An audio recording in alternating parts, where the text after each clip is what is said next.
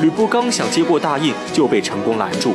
陈宫用出先前刘备对付陶谦的那一套，当场表示要离开徐州。刘备急忙让他们留下从长计议。宴席散后，陈宫拉住吕布详谈，指责他席上太轻率，差点中了刘备的计谋。惊醒过来的吕布请教陈宫接下来的计划。陈宫让吕布假意和刘备结成异姓兄弟，先打好关系，再见机行事。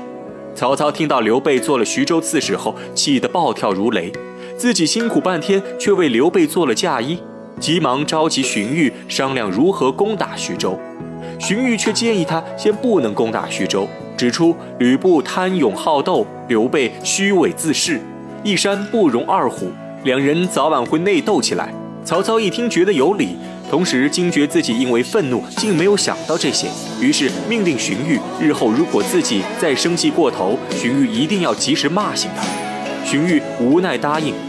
再说刘备这边，吕布听从陈宫建议，和刘备结成异姓兄弟。吕布当大哥，刘备当小弟，表面关系很是不错。这天，吕布在家里设下宴席，邀请刘备参加，还请出貂蝉献舞。刘备欣赏着貂蝉的曼妙歌声和绝世舞姿，也不禁沉醉其中。